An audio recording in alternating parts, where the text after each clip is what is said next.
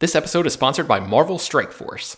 If you're looking for a superhero themed mobile game, look no further. Marvel Strike Force is a mobile squad RPG that allows you to battle with your favorite team of superheroes and supervillains in a fight to save the universe against threats like Doctor Doom and Apocalypse. Your goal is to power up your favorite characters to complete missions, unlock gear and other resources, and beat other players in PvP modes like Alliance War and Real Time Arena. The game is currently celebrating its six year anniversary, and they're letting new users in on the celebration by providing free stuff, courtesy of our unique link in the show notes. The anniversary consists of weekly events and bonuses, and if you complete each event, you can receive special rewards and skins.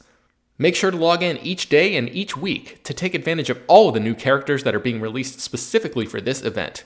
This will be Marvel Strike Force's most generous event to date, so don't miss out. We've received a unique promo code, so new users can follow our link in the description and use the promo code MAXPOOL. That's M A X P O O L. Thanks to Marvel Strike Force for sponsoring this episode. Get ahead of postage rate increases this year with Stamps.com. It's like your own personal post office. Sign up with promo code PROGRAM for a four week trial plus free postage and a free digital scale. No long term commitments or contracts. That's Stamps.com code PROGRAM. Hello, everyone, and welcome to Slash Film Daily. Today is Monday, December 4th, 2023. On today's episode of the show, we're going to be talking about some box office news and then look ahead to the first half of the movies that are coming out in 2024. My name is Ben Pearson. I'm an editor at slashfilm.com, and I'm joined on today's episode by Slash Film staff writer and box office analyst Ryan Scott. Hey, hey, everyone. How's it going? All right, Ryan, I'm excited. Uh, you know, we talked about this. We, we sort of teased this in previous weeks about getting together and going through a bunch of the movies that are coming out next year. So we're going to do that uh, in a little bit. But in the meantime, tell me about the big box office stories from this past weekend. What, what are the things that uh, that I and the rest of our listeners need to know? Uh, yeah, totally. So, uh, one thing to keep in mind here is that uh, the the post Thanksgiving frame is typically one of the slowest weekends of the entire year. Um, so you know you're not going to generally have a lot of stuff pop off. Uh, but uh, Renaissance, a film by Beyonce, which is the Beyonce concert film we've been talking about for weeks now, largely because of what uh, happened with Taylor Swift, uh, debuted at number one, uh, which as we thought. So it opened at twenty one million dollars domestically. And that is actually the first time a movie in the post Thanksgiving frame has opened to more than $20 million since Tom Cruise's The Last Samurai, uh, which is pretty amazing. So wow. that's good news. Uh, yeah, so so you know, um, like we thought, it didn't do quite as big a numbers as the Taylor Swift film. Heavily weighted domestic, uh, opened to six point four million internationally, but that's 27.4 million for a, a movie that uh, I believe I've seen the budget figures cited in like the the 15 to 20 million range, similar to the uh, Taylor Swift movie. So, you know, I mean, this thing will be in profits before you know it. And you know, again, AMC Theaters distributing directly, so your largest theater chain in the world is getting a, a boost of revenue that it could sorely need. Uh, mm-hmm. I mean, I, I see, I fail to see a downside here. so yeah, uh, yeah. Uh, yeah, I mean it's and it, and the film has like an A plus cinema score. Critics like it, so it's not like some you know terrible movies getting you know like it's it's all like I just see nothing but positive here. Yeah. Um, I saw this yeah. movie last night. I was really blown away by it. Like it's so much more of a. I mean, we talked about the Taylor Swift movie when that came out, and that is much more of a. Um, just sort of like a representation of what it feels like to go to the concert and this because it has the actual like behind the scenes stuff just feels so much more personal and intimate and like revel- revelatory about like getting you inside Beyonce's head a little bit and um sort of helping to illuminate some decision making and just showing like the dedication that she had. I mean, anyway, I'll, I'll, talk about that probably on like a, what we've been watching later this week. But uh, it's a very very impressive movie. So yeah, this struck me as more of like Taylor Swift did that Miss Americana movie for Netflix a couple of years ago. This struck me as closer to that. Um, but anyway, regardless, it's you know that's that's it's it's all you know that that's your winner and and it's a good thing. And I think we're probably going to see more stuff like this happening where uh, theater chains might start looking to specialty programming like this to distribute you know uh, outside of the studios mm-hmm. and that'll be one of the big things to look for next year so what other box office highlights do you have uh, just real quick, we don't need to talk about this too much, but The Hunger Games: The Ballad of Songbirds and Snakes continues to hold pretty well. Uh, only dropped fifty percent. Uh, it's coming up on two hundred and fifty million worldwide, so it should easily get to three hundred million worldwide before it's done. M- maybe closer to three fifty if things go very well. Uh, against a hundred million dollar budget, it'll do just fine for Lionsgate, but not really enough to probably make like a whole trilogy or anything like that. Um, the big surprise of the weekend was Godzilla minus one, a movie we talked about uh, on uh, last week. Uh, I, I, believe it was, and uh, yeah, it made a little over eleven million dollars. Um, uh, in its debut, which is incredible. That was way above what uh, uh, industry expectations were. Um, and it is the actually the the biggest debut ever for a live action Japanese movie uh, in, in, the United States, which is pretty amazing. Wow. Um, it, it, did very well on premium format, like IMAX screens, uh, which which helped. Um, and uh, it's already done well overseas. Made twenty three million dollars overseas already, so it's you know a little over thirty four million dollars. Um, the budget for this is fifteen million dollars, which is having seen it is shocking. That said, like now I sort of took this into account when I posted about this a little bit, but like you know this was produced by Toho, so it was produced in Japan, so like their labor standards and things like that are different than like when you're making a movie in Hollywood. So you know like your visual effects workers, things like that you're able to do that much more cheaply. Um, you know, so th- that $15 million budget can't necessarily be compared to like your average studio blockbuster, mm-hmm. but it is still shocking, you know, that, that the movie was made for, for that amount of money. And, um, yeah the main reason I bring that up is because the financials are what they are for Toho. You have a $15 million movie that is already at $34 million worldwide. It is had been has been met with near universal praise by critics and, and audiences alike. Uh, it is it, it it is being submitted, I believe, for uh, a best international feature at the Oscars. Like you're you're looking at like not just like a good movie, like a very acclaimed film that is now doing breaking through financially. So, mm-hmm. um, you know, it's good. It's the type of thing, much like the Renaissance film by Beyonce. Like it's this specialty type of programming that we weren't necessarily expecting that is doing well and bringing people to theaters at a time when they could use it. So I'm, I'm, and I loved the movie. I don't want to get into it too much, but so you yeah. know that was that was the other big thing for the weekend. And uh, last but not least, uh, the Marvels fell off a cliff, dove another sixty percent. It fell out of the top ten. Um, uh, it's now sitting at just shy of 200 million worldwide. Disney will no longer be reporting figures for the movie going forward, meaning they're not expecting it to make much else, and it is officially going to finish its run as the lowest grossing MCU movie ever. Wow. Um, yeah, so you know, uh, look, I'm not. I don't want to like pour salt on an open wound. It's a bad situation. It's an unfortunate situation lots to be said about the MCU moving forward and the state of superhero cinema, but you know, uh, the Marvels did not rebound. It's it's just a bad, bad bet. But that's about it for the weekend. Uh, happy to answer any questions you might have, my good friend. No, I mean I think that's it, and and I'm actually excited. Uh, you know, after hearing that bad news, to potentially dive into what could be a um, at least maybe some hope for a little bit of a better uh, situation moving forward into next year. So I think the best way to do this might be to like go through January, February, March of next year, and then take a break, and then we'll come back and do April, May, June, and then like later on next year, we'll come back and do like a, a summer movie preview uh, and look ahead that way. So I don't want to like overload people with um, with all the movies that are coming out for the entire year next year. But I know for me, this exercise of like going through the list and looking at what's coming was actually very helpful to me personally for like setting my expectations of what the year is going to look like. So uh, hopefully we'll be able to provide that service for people too by laying it all out here. So um, I want to note that people might hear some keyboard clacking in the background as we go here because yes. I uh, did not share this list ahead of time with Ryan. I'm going to be asking him some box office questions and stuff as we go. So he may be doing some research on the fly and you, you may hear that in the background. Uh, but hopefully it'll be all worth it in the end. So yeah, and I'm one of those monsters that has like a very clicky mechanical keyboard. Like I, I, I like I, I uh, I, I am satisfied exact, by that click. The exact um, wrong type of keyboard to have for podcasting, Ryan. it is the exact right wrong type of keyboard to have for podcasting. Uh, but and I also type like uh like I'm mad at the keyboard, so I apologize. But, uh, but okay, yeah. So uh, so let's get into it. So January, uh, January fifth, we have Night Swim which is uh, basically a, a, killer pool movie from Blumhouse, I think.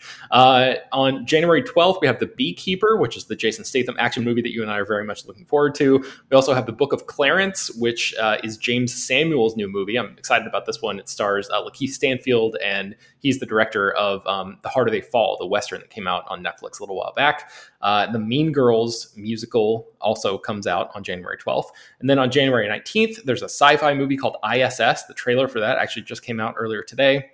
It's like Ariana DeBose and a bunch of people uh, on the International Space Station. There's like an American contingent and a Russian contingent, and then uh, nuclear war breaks out on Earth below them, and they have to figure out how they're going to coexist on this space station as they're you know way up above everything else.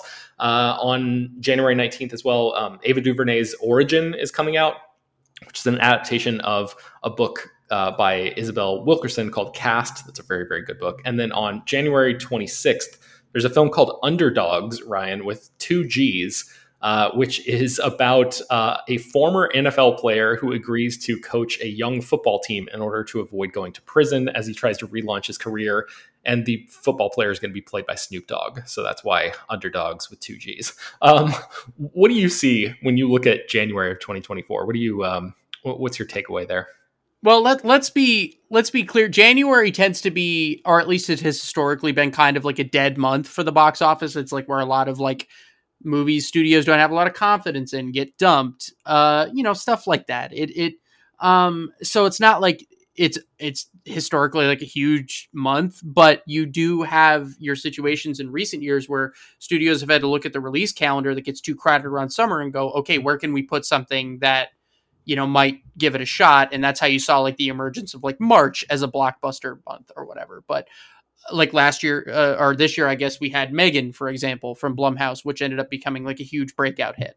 Mm-hmm. so obviously what you want to look at there is night swim right? Another blumhouse movie in january with an odd hook. It's like a killer swimming pool. Yes that is the like what the movie is about.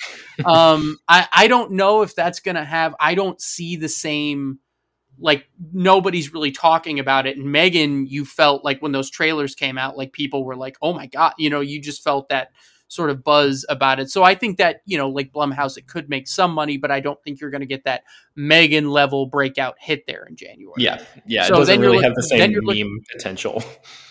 It doesn't. Now, what does is like the Beekeeper, the Jason Statham movie. But I, but again, I think that's more of a movie where your people like you and me are going to tweet about it all day long. Are your average moviegoers going to go? I have absolutely no idea, and and I'm and I would lean towards probably no. Um, so what I look at is like I don't think the Book of Clarence is going to. It just I, I love the harder they fall. I, like that movie rules, but I don't know if that's like. It seems like that kind of adult programming that has a hard time breaking out. So I don't see like Underdoggs feels like your standard January movie to me. It's going to play for the audience it plays for. The thing I look at is that Mean Girls musical. You're talking about a movie that has absolutely generated generational nostalgia. This was originally supposed to go straight to streaming, but I think because of the strikes, it ended up sort of becoming a movie that got pivoted to theatrical. And I think that was a smart move. I think Paramount actually stands to make some money there, and I think that could sort of be the savior of January. The other thing I wanted to point out uh, there's a movie called Distant coming out in January as well, uh, unless it gets moved, but it looks like this is still coming out, and that's from uh, Josh Gordon and Will Speck. Uh, they originally, uh, you might know them from uh, Blades of Glory. They also did Hit Monkey. Um, that's going to have Naomi Scott, Anthony Ramos. It's a sci fi film. Universal Pictures. Who knows? That seems like the kind of thing. Maybe if if the trailer's really good, you know, could could get some you know meat and seats. But overall, January, I think if Mean Girls doesn't break out, January is going to be pretty bleak. That's my take. Yeah, yeah. Um, okay, so let's move into February. We have uh, on February 2nd, Argylle, the new spy movie from Matthew Vaughn that stars Bryce Dallas Howard and Sam Rockwell and Henry Cavill, a bunch of other people. Uh, there's a movie on February 8th called Two Win, the number two, which I'd never heard of before, that stars Daniel Bruhl. It's a motorsport drama about the rivalry between Germany and Italy. That'll be interesting coming on the, the heels of uh, Ferrari, which comes out on Christmas. Um, on let's see. I think that that same time, like the February 8th, 9th, uh, Lisa Frankenstein comes out, or Frankenstein, um, which is uh, Diablo Cody wrote the script, Zelda Williams is directing, and it's Kathryn Newton as a teenage girl who reanimates uh, a boy who died in the Victorian era, who's played by Cole Sprouse.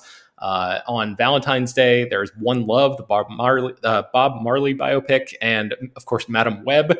And then on uh, February 23rd, there's Drive Away Dolls, which is uh, Ethan Coen he's directing this movie, I believe, by himself for the first time. Uh, Coen brothers, once once and former Coen brother, I guess, Yeah. in terms of like the filmmaking team. And then uh, that that's like a road trip comedy kind of thing. It has a really really good cast. Uh, and then a movie called Ordinary Angels, where Hilary Swank plays a woman who's determined to help a guy played by Alan Ritchson get a liver transplant for his young daughter. Um, so it sort of seems like a like a faith based feel good type of movie. So um, I mean, Madame Web is like the obvious, uh, you know, thing that we would have talked about for the past five years. But like, well, yeah, but I also will say, I don't know if you noticed this. Sony was pretty deliberate in that trailer and in the poster art. Like they did not put a release date there, and I kind of think Madame Web might move.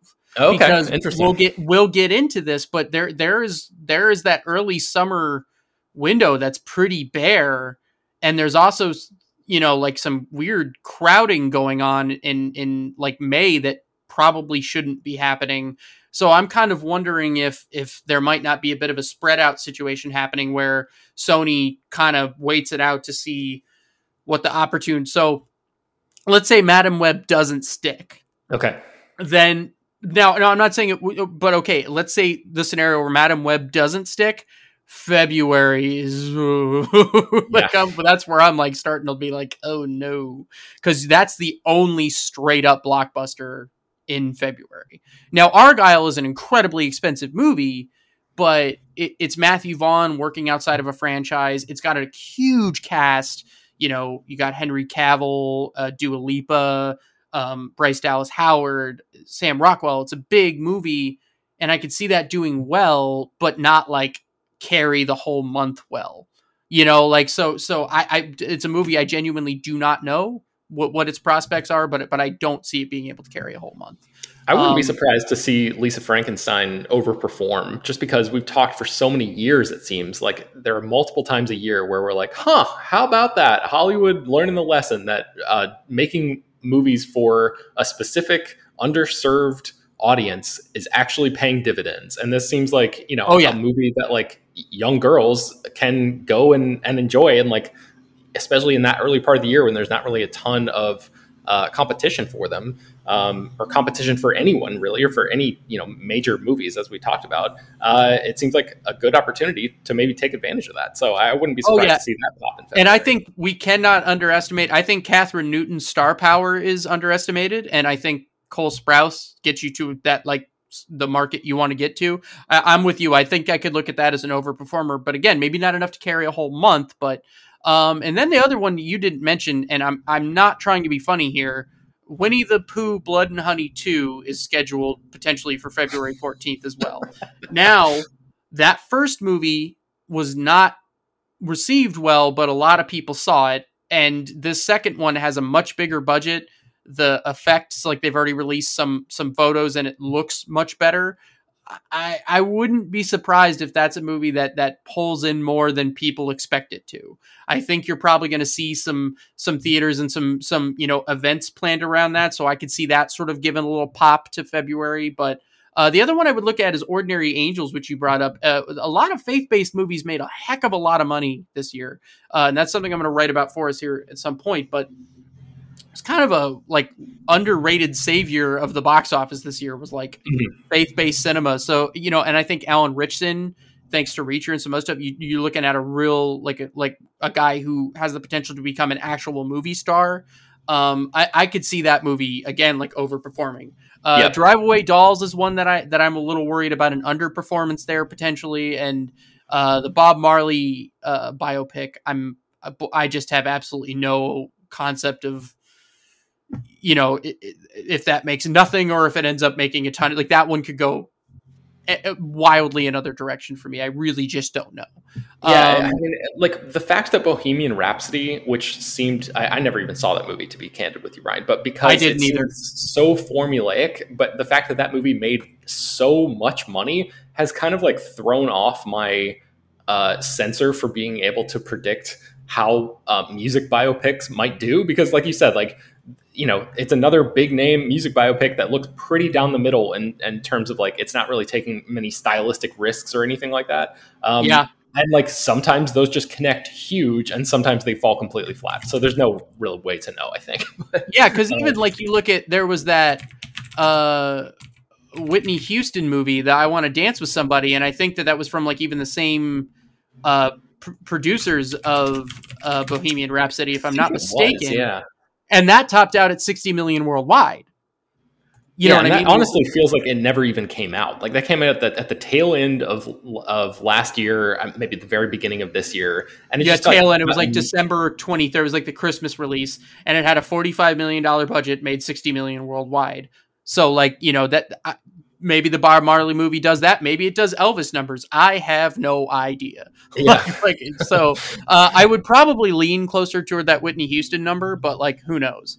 Yeah, um, yeah. so so February to me looks bleak. Uh, two yeah. wins sounds interesting to me because I always think of Daniel Bruhl starring in Rush, which is one of Ron Howard's I think most underrated movies ever. Um, and uh, you know another him being in another racing movie, but again, does it come out too close to Ferrari? Like Gran Turismo didn't do all that great this year. Like I, so I don't know what that what that does, but yeah. yeah. So February looks rough. Okay, let's get into March, and I should say I'm I'm looking at my I'm basing my uh, calendar here off of um, what is on the numbers.com, the dash numbers.com. They have like an upcoming calendar, and I think you're you're pulling from a slightly different source, but you know most of the stuff is is uh, either close or pretty close, or the, anyway, it's enough to give people like a yeah, general yeah, yeah, yeah. of what's coming. So um, on March 1st, we have Dune Part Two. Uh, March 8th is Imaginary, the horror movie from Blumhouse, where uh, an imaginary friend starts killing people or something. Um, also on March 8th, Kung Fu Panda 4. Uh, on March 22nd, there's a movie called Arthur the King, which is not about King Arthur, but is a, a movie about Mark Wahlberg as an endurance athlete who meets a stray dog along his competition journey or something. Uh, on March 22nd, there's a movie called One Life, which I feel like a total of six people worldwide are going to see because it's a movie about a British humanitarian who helped save hundreds of children's lives from the Nazis, and Anthony Hopkins plays the humanitarian. Uh, does not really have much blockbuster potential there. Um, on, let's see, March 29th, there's Ghostbusters Frozen Empire. And then also on March 29th, Mickey 17, the new movie from Bong Joon Ho, which stars Robert Pattinson and Steven Yeun, and it's a sci fi movie. So zooming out and looking at March, obviously Dune Part 2 seems like the big one to talk about here. What, what are you thinking there, Ryan? Uh, I think this is where March could secretly be like that month that gives us some hope. Um, uh, for you know, like, like it, this is going to be the month. Like those first two months are going to be like the industry treading water and like praying for a miracle, and then March is going to come around and you know, like I mentioned earlier, like March became. I feel like it was around like 2016 where we saw March really become like, oh man, this is like a blockbuster month, and uh, I think Dune Part Two is going to be one of those examples of like a sequel vastly outperforming its predecessor. Uh, Dune still managed to make like a little over 400 million worldwide, despite being on HBO Max, despite the pandemic of it all. Like people really loved it, and, so I feel like Dune, Dune uh, is one of those ones that we can really look to for like, okay, kick off March well. So like just for some context, Dune opened to $41 million domestic, which honestly, truly, I had no idea how Dune was going to do at all. Um, even outside of the pandemic, I think I would have looked at 41 as like, hey, that's not a bad number. Um, so I think we're going to see a much better number than that. Mm-hmm. Um, that that that's then, my that's my guess there. Yeah, and then what about Kung Fu Panda 4? Because like, how does I have not seen any of those movies, but my sense is that they've all made a ton of money. Is that right?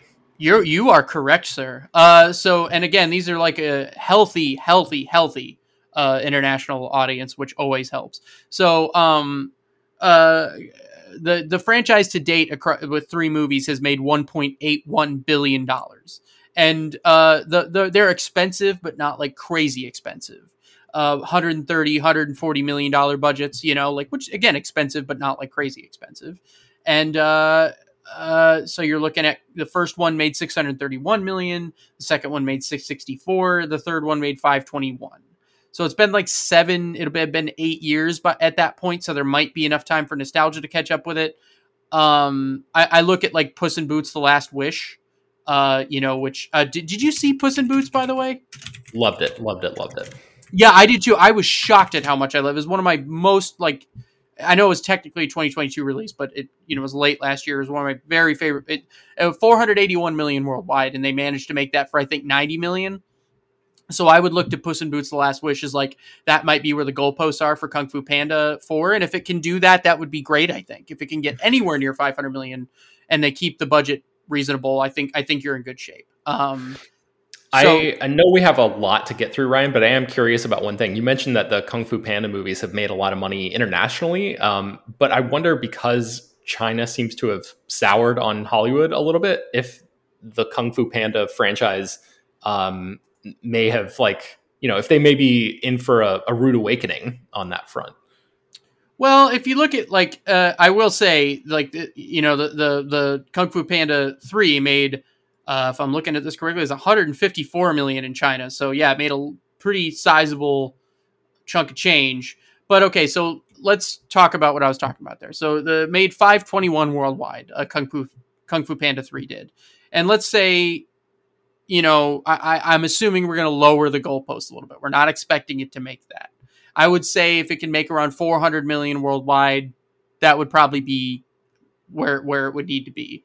So if you just take the China box office out of it altogether, that gets you like around what 370 worldwide. So if you can just make up that difference a little bit elsewhere, I think you can still be in okay shape without China. Or like even if China gives it a little bit of a box, you know, you could still be around a number where I think you can survive.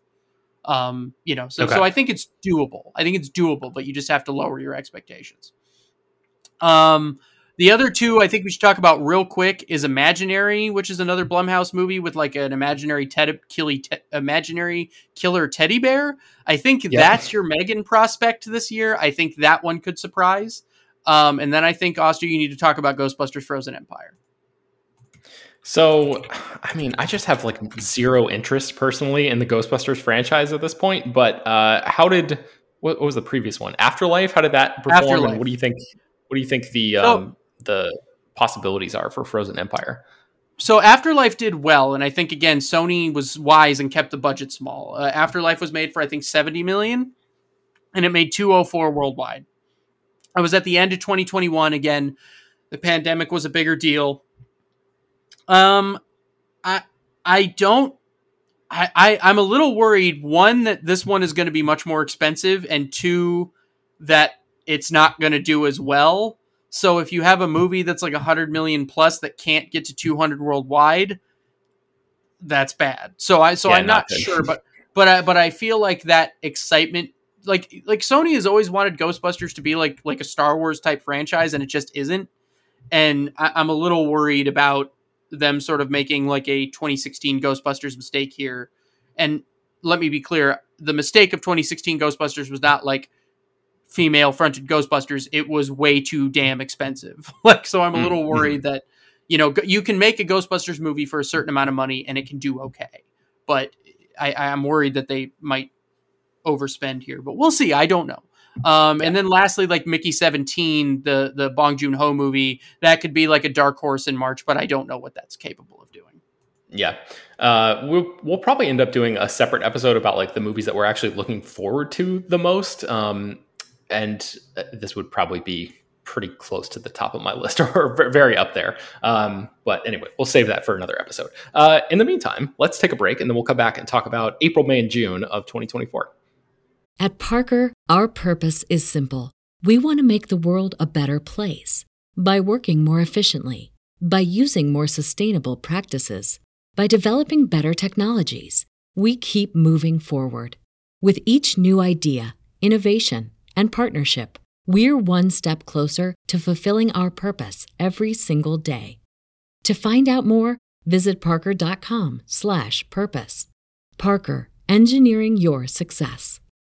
All right, Ryan, let's get into April. Uh, April 5th, we have the first Omen. April 12th, we have Godzilla X Kong, colon, The New Empire, one of the dumbest titles I've seen in a long time.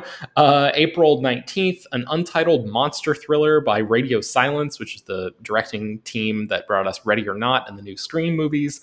Uh, I have no idea if that untitled monster thriller is actually going to be moved or stay at this point in the calendar. What it actually even is, uh, we'll have to wait and see on that. And then um, on April 26th, Challengers, the tennis movie with Zendaya that was uh, bumped all the way into April, and then a movie called Unsung Hero, which appears to be a biopic of an Australian Christian rock family band. So, uh, who the hell knows with that? Um, it, you know, you're talking about January and February looking pretty bleak, Ryan. I, April looked really rough.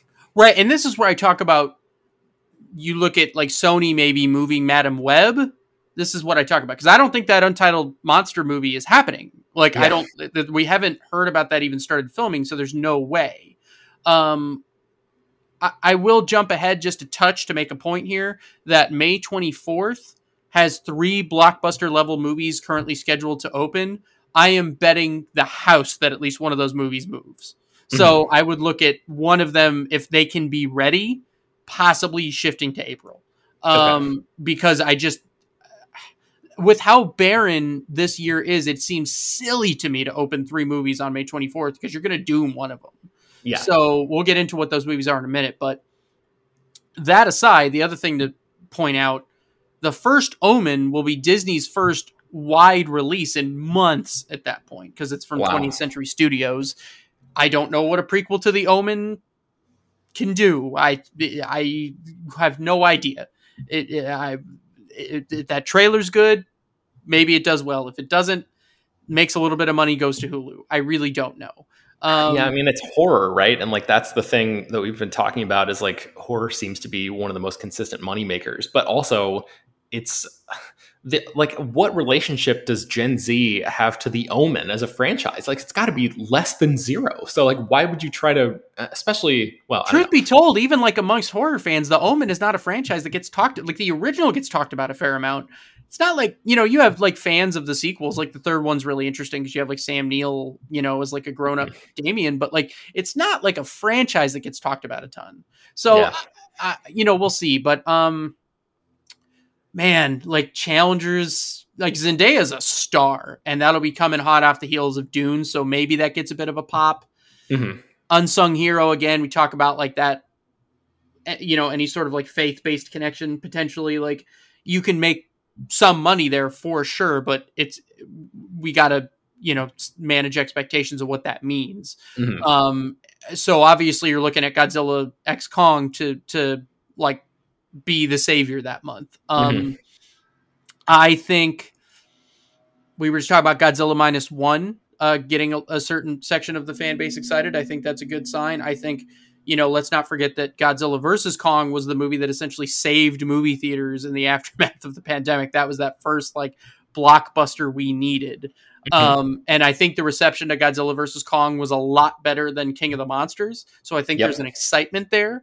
Um, so I think that like as silly as that trailer is, and I mean that like lovingly, um, I, I, I think that this is a movie that could potentially do well. And and just like again, let's let's go for some context here. Um, Godzilla vs Kong was like the first blockbuster blockbuster released in 2021 in the aftermath of the pandemic, and it opened to 31.6 million domestic, and that was when it was the simultaneous HBO Max release it made 101 million domestic and 369 internationally and a lot of that was in china. These movies tend to still do very well in china even post pandemic mm-hmm. so i think this is the one where you look at like this could be one of the highest grossing movies worldwide in the first half of the year. Yeah. um so so that's going to be good. That'll be good but i think that like you're looking for that movie to pretty much carry the entire month yeah. Which yeah, is scary. Yeah, it really is. Um, okay, so getting into May, we have May 3rd, The Fall Guy, which is uh, Ryan Gosling and Emily Blunt, and David Leitch is the director. Uh, there's a trailer out for that. Very excited about that one. Uh, May 10th, there's a movie that I'd never heard of before doing research for this episode, which is called My Ex Friend's Wedding.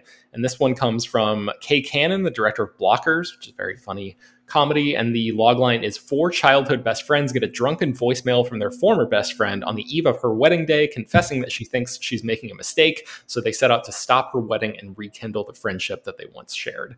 So uh, Ariana DeBose is in that. Uh, Megan Stalter, who's hilarious in Hacks. Uh, Amanda Seyfried is in that as well. Um, so good cast there. Uh, May 17th, we have If from John Krasinski, that he's directing this. I think Ryan Reynolds is a voice. and it's another movie about imaginary friends. We've got two of those next year, um, a, at least two, maybe more. Uh, a young girl can see people's imaginary friends who have been abandoned over the years. That's the, sort of premise there.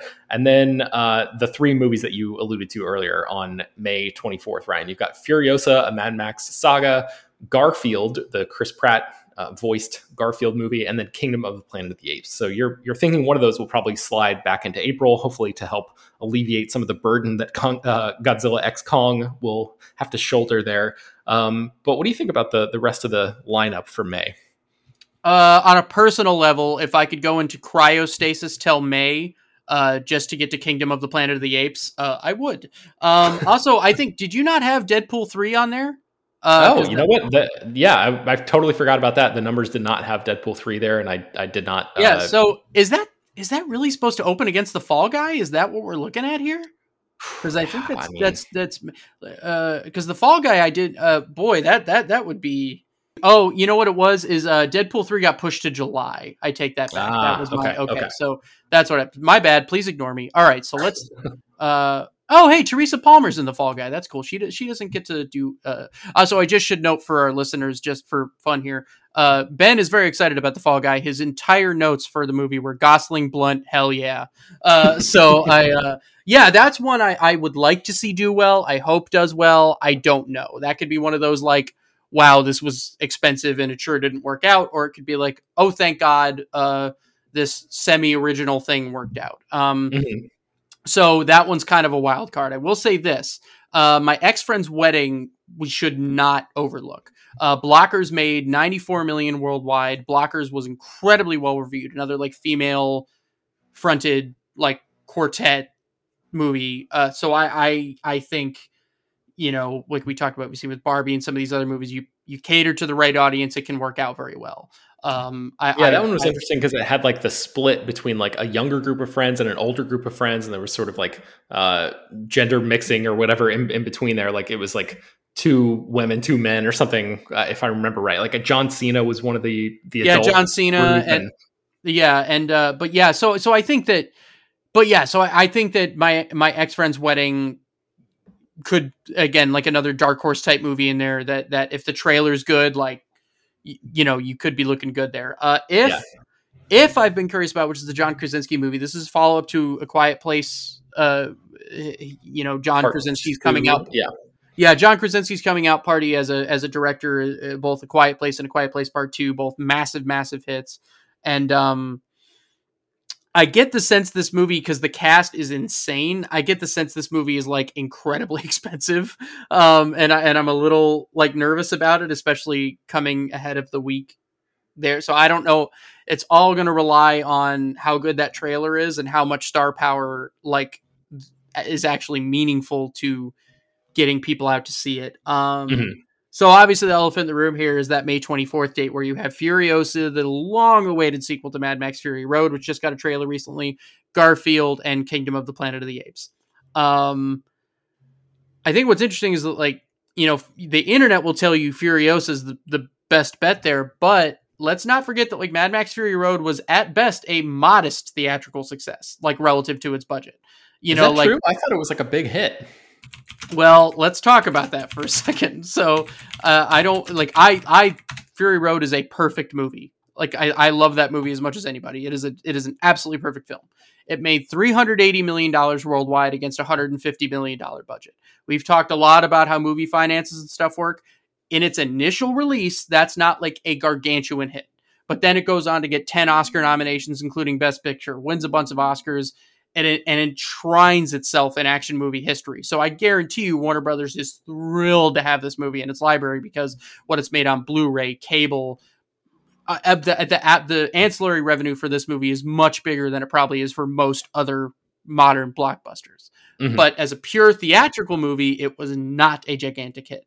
This is an it was a big hit, a good hit. But so I think that Furiosa has a potential to make more than that but like I think you look at Kingdom of the Planet of the Apes, like Dawn of the Planet of the Apes made like eight hundred million dollars. Well, you know, it made almost eight hundred yeah. million dollars. Like now, War for the Planet of the Apes didn't make quite that much, but you're talking about movies that were very revered and very well. So I don't think those two going up against each other is a good idea. I think the other mm-hmm. thing you have to look at is Garfield, Chris Pratt, over and over and over again, no matter what the internet will tell you, proves himself as a bankable movie star. That's all he does. Every Yeah. single time he's in a movie, for the most part, it does very well. So Garfield animated, going for that kid's audience, like Garfield's going to be a hit. Like I, I Mhm. believe that. So something's got to move. I think you could argue Garfield is counter programming against one of those other movies. Kingdom's got to move. Furiosa's got to move. I'd like to see Kingdom of the Planet of the Apes maybe go to April. Um, I think Furiosa makes sense as a summer movie, but something's got to move, and I hope one of those does. So that that's Yeah. about all I got there. Okay, so the last month that we're going to talk about here is June, and there's some interesting stuff to talk about here. So, uh, June 7th, we have Ballerina, the um, first official John Wick movie spinoff that stars Ana de Armas, and then a movie called The Watchers, which is going to be directed by M. Night Shyamalan's daughter, that stars Dakota Fanning, who is playing an artist who gets trapped in an Irish forest, and she is like, uh, takes shelter with three strangers who are stalked by mysterious creatures every night. So that sounds like a cool uh, horror concept there. Um, on June 14th, we have Inside Out 2 and a Bad Boys sequel that I don't think has an official title yet. I'm not sure if that movie is even going to hold. I'm not sure what the filming status of it was because of the strikes and all that. Um, and then to round out the month on June 28th, there's Horizon, an American Saga Chapter 1, the first part of the Western uh, movie series franchise that Kevin Costner is trying to kickstart. And then, speaking of A Quiet Place, A Quiet Place Day One, which stars Lupita, uh, Lupita Nyong'o, and then a movie called Horoscope, um, which is uh, about a, a group of kids. Uh, one of which is Jacob Batalon, who plays Ned in the Sony Spider-Man movies, where they have their fortunes read, and this group of kids begin dying in ways connected to their fortunes. So, um, yeah, what are you looking at there, Ryan? Oh boy, lots to talk about. Um, okay, so yeah, ballerina I think is like your uh, it's a pretty safe bet. Uh, Ana de Armas is a star. Uh, if you can, I think they're obviously probably gonna put some subtitle there, like ballerina from the book of John Wick or whatever. You know, they're gonna do Yeah. something to put that John Wick branding in there, which I kind of hate that they have to do that, but I also completely understand it. Um, I think that's like, especially if they were able to keep the budget like reasonable, like say forty million dollars, give or take. Like I think this could be like a good mid-budget hit. I think Mhm. the Watchers is one to pay attention to because you can put M Night Shyamalan's name on there as like a producer, I think, and and uh, good cast, good good intrigue. I think Shyamalan's built up some nice uh, cachet with audiences uh, again as of late. Um, this is really your first like reasonable summer month though, where like I think you look at like Inside Out 2 and Bad Boys, that's actually pretty good counter programming on that date. I think both those are going to do very well. Um, you know, Bad Boys for Life was like the the one unqualified hit we got in like 2020 uh before uh, everything shut down. Um uh, I think uh, June 28th is another one of those days I look at and I'm like, something's got to move. Like Horizon is incredibly expensive. Uh, Kevin Costner directed this sweeping at Western that's being split into multiple parts, and it looks like very expensive. And and I think that like you need to sort of give that its absolute best chance to succeed. I think A Quiet Place Day One is a pretty safe bet because those movies have done very well and and have their audience. I think Horoscope opening on that same day is an odd choice because again, A Quiet Place is going to go for that exact same audience. Mhm. Um, so I think that day is a bit crowded. So I think something maybe maybe move a quiet place to to six twenty one. You know, because you have that week there where nothing big comes out. Um, but yeah, so June is your standard. Like it looks closer to your normal summer month, right? Like where it's like, hey, here's, you know, I think there's maybe a little bit of room there for like a- another small or mid budget movie or something, but that's closer to like, hey, this is a good summer month. We got we got some stuff here. So I think that's where yeah, you start to see the leveling out like where where you know post strike you're starting to see like okay we can we can fill out the calendar a bit but it's those first handful of months where where like we're we're we're really up up uh, up a creek uh but yeah, so you know we'll we'll see but um i'd be curious to see if like bad boys for life like got that scratch that itch for everybody and if like bad boys 4 sort of takes a dip as a result or like you know if it like goes does that like sequel makes more than predecessor thing and similar Yeah. with inside out 2 like is there enough nostalgia there? Does it make more? Does it make less? Like I, you know, I don't know. So there, there's a couple there. I think both those would do well, but it's a matter of how well. And then Yeah. like, how well does Ballerina do? Does that open up the gates for an entire John Wick universe, or like, does it just do well enough where it's like, okay, you know, maybe we don't, you know, squeeze this out too much. So Mhm. you're- you know, it'd be interesting to see how that all shakes out. But yeah, that's that first month I look at, and I'm like, all right, this is closer to normal, closer to what we like to see. Cool. Okay, so we have uh, right before we go here, I have a listener email from Charlie from Salt Lake that I wanted to read. Um, she says, "With Sundance and the subsequent film festival circuit coming up, could the lack of finished films for 2024 be a possible winning point for independent slash lower budget films? I'm thinking along the lines of studios wanting to cushion their profits without doing a lot of the work. Do you all think the studios even care, or are they okay to make less?" Uh, lesser profits than what they made in 2023 and basically just coast until they can regroup after the strike related delays. I'm really hoping this might help some film festival darlings see the light of day beyond going straight to VOD or getting lost on a streaming service. So, what do you think about that, Ryan, in terms of like now that we have the snapshot of all these movies that we just broke down and we can see there's a ton of room for, you know, other holes to get plugged, so to speak. What do you think about you know this being like a potentially big acquisition season uh you know incoming for studios just to get like product out there for people Uh, let me address the first one of the parts of the question, which is the are the studios comfortable to coast and make less profit? No, like that's bad for the quarterly earnings reports. Wall Street responds poorly to those things. Like that's not that they're certainly not comfortable with that. Um, I think possibly. I think Sundance specifically, uh, because you look at that's January. So the, the thing is, if you acquire a movie, you still need to like you know maybe you need to re-edit it. Maybe you, you need to launch an entire marketing program around it. You couldn't realistically get something out like buy something in january and have it out you know in february. That's not really how that works. Uh Yeah. i don't really know what the like record for like the quick turnaround there is but like generally it's months uh so so you might be able to see like a, a sundance acquisition maybe out in early summer. Like you know that that's possible. And then you know especially in the second half of the year you sure but again what we're looking at is like that first half of the year is where it's barren and i'm not sure and now again if you see if if if some something comes out of sundance that's like oh man like you know th- th- this has some real potential and there's like a desperate studio out there and they're like can we like you know throw a brick on the gas pedal and get this thing out there by march or april? Maybe you know? So so but i do think it does open up the door because there is less product in 2024 to to potentially have some of those acquisitions. But like we were just talking about you got amc theaters out there now and these other um stu- you know theater chains that that can distribute now. Like that's Yeah. a thing. So you could have amc send a buyer out to these festivals you could have cinemark you could have regal hell you could have the alamo drafthouse although they own neon so it's like a you know but but Mhm. but yeah, I mean, you could have the the you know that that's a thing I would look to for sure. And and as we saw with the Taylor Swift thing, they can do a quick turnaround.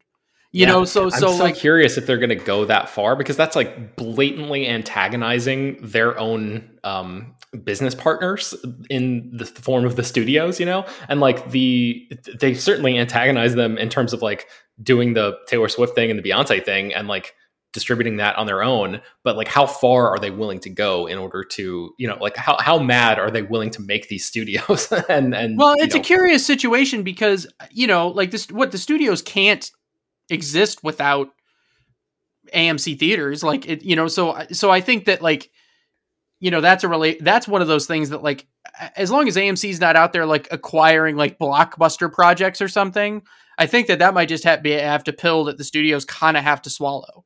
Like Yeah. I, because because what you can't just say we we're not going to work with the world's largest theater chain. That's not how this works yeah you know so obviously i think you don't want to piss people off too much but if if you know amc makes an offer on a small indie that does well for them i think that's just something the studios are going to have to deal with. Uh, that's my take on it. I could be wrong. That could be ignorant of some information but that's kind of how i see it. Um, yeah, I mean so- AMC has had like a lot of um, financing finance troubles and stuff. You know, there's been a lot of talk about bankruptcy and things like that. So like, you know, maybe the situation is, slightly more tenuous. Um, but uh, but yeah, you make some good points there. So uh, yeah, we'll have to we'll have to see. It's a very curious. Like you know period right now where like they've kind of taken that first step and i'm just willing to i'm waiting to see how far how many more steps they take in that same direction you know so yeah i am um, too and again like but again i don't think like like if you saw like skydance putting together some gigantic you know project you know where they were like you know our our bid on this is you know like we need 75 million dollars minimum or whatever and AMC goes and like we'll fund this project or something then that's an issue I think like if they go, okay, here's this movie at Sundance that might sell for ten million dollars, and they get in on it. And again, I think the studios have to just suck a lemon on that one. But you know, again, that's just. the, but eh, you know, again, that's I don't know how correct that is. That's just the way that I kind of see it. Yeah, gotcha. Okay, well, yeah, Sundance is coming up uh, end of next month, end of January. So um, we'll have coverage for you, uh, for you from that festival at slashfilm.com. And I think that's going to bring us to the end of today's episode. You can find more about a lot of the stuff that we mentioned on today's show at slashfilm.com. You can uh, subscribe to this podcast on Apple Podcasts, Overcast, Spotify, wherever you get your podcast. Please subscribe to this newsletter that we have uh, Chris Evangelista writes that every Friday. There's a link to subscribe to it directly in the show notes, so you can check that out there. Send your feedback, questions, comments, concerns, and mailbag topics to us at bpearson at slashfilm.com. Make sure to leave your name and general geographic location in case we mention your email on the air. Don't forget to rate and review the show on Apple Podcasts or Spotify. Tell your friends, spread the word. Thank you so much for listening, and we will talk to you all tomorrow. Get ahead of postage rate increases this year with Stamps.com. It's like your own personal post office. Sign up with promo code PROGRAM for a four week trial plus free postage and a free digital scale. No long term commitments or contracts. That's Stamps.com code PROGRAM.